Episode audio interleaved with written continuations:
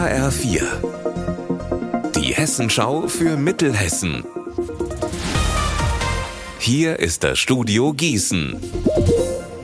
Mit Eva Rösler, schönen guten Tag. So schön das Pfingstwochenende vom Wetter her bei uns war, für zwei Menschen ist es leider bei tragischen Unfällen tödlich ausgegangen.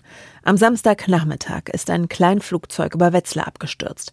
Über dem Stadtteil Niedergirmes verliert der Pilot aus bisher unbekannten Gründen die Kontrolle über sein Flugzeug und prallt im Sinkflug frontal gegen ein fahrendes Auto. Der Pilot stirbt noch an der Unfallstelle. Die Autofahrerin wird zum Glück nur leicht verletzt. Polizeisprecher Guido Rea. Die Frau ist gefahren. Das Flugzeug ist praktisch gegen das fahrende Fahrzeug, entgegenkommende Fahrzeug geprallt. Man kann tatsächlich von Glück reden, dass durch diese ähm, Flugzeugteile, die dann tatsächlich, das Flugzeug ist ja zerschellt am Boden, dass dort niemand gerade unterwegs war und vielleicht hätte getroffen werden können. Da haben tatsächlich alle großes Glück gehabt. Kein Glück hatte hingegen ein 32-jähriger Mann gestern am Heuchelheimer See.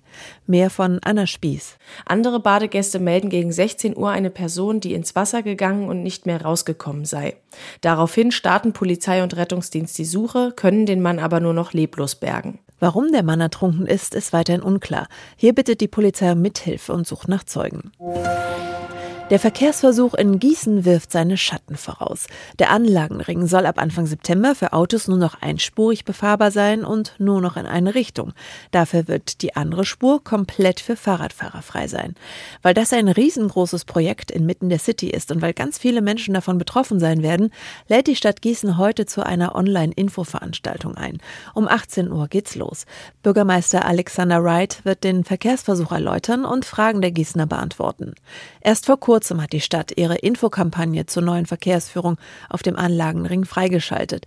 Detaillierte Infos gibt's unter www.gießen.de slash Verkehrsversuch. Unser Wetter in Mittelhessen. Auch heute bleibt das Wetter so traumhaft frühsommerlich wie in den vergangenen Tagen. Es bleibt trocken. Die Höchstwerte liegen bei 19 Grad in Breitscheid und 23 in Nidda. Morgen wird es noch wärmer und dann ist wirklich gar keine Wolke mehr am Himmel zu sehen bei 25 Grad.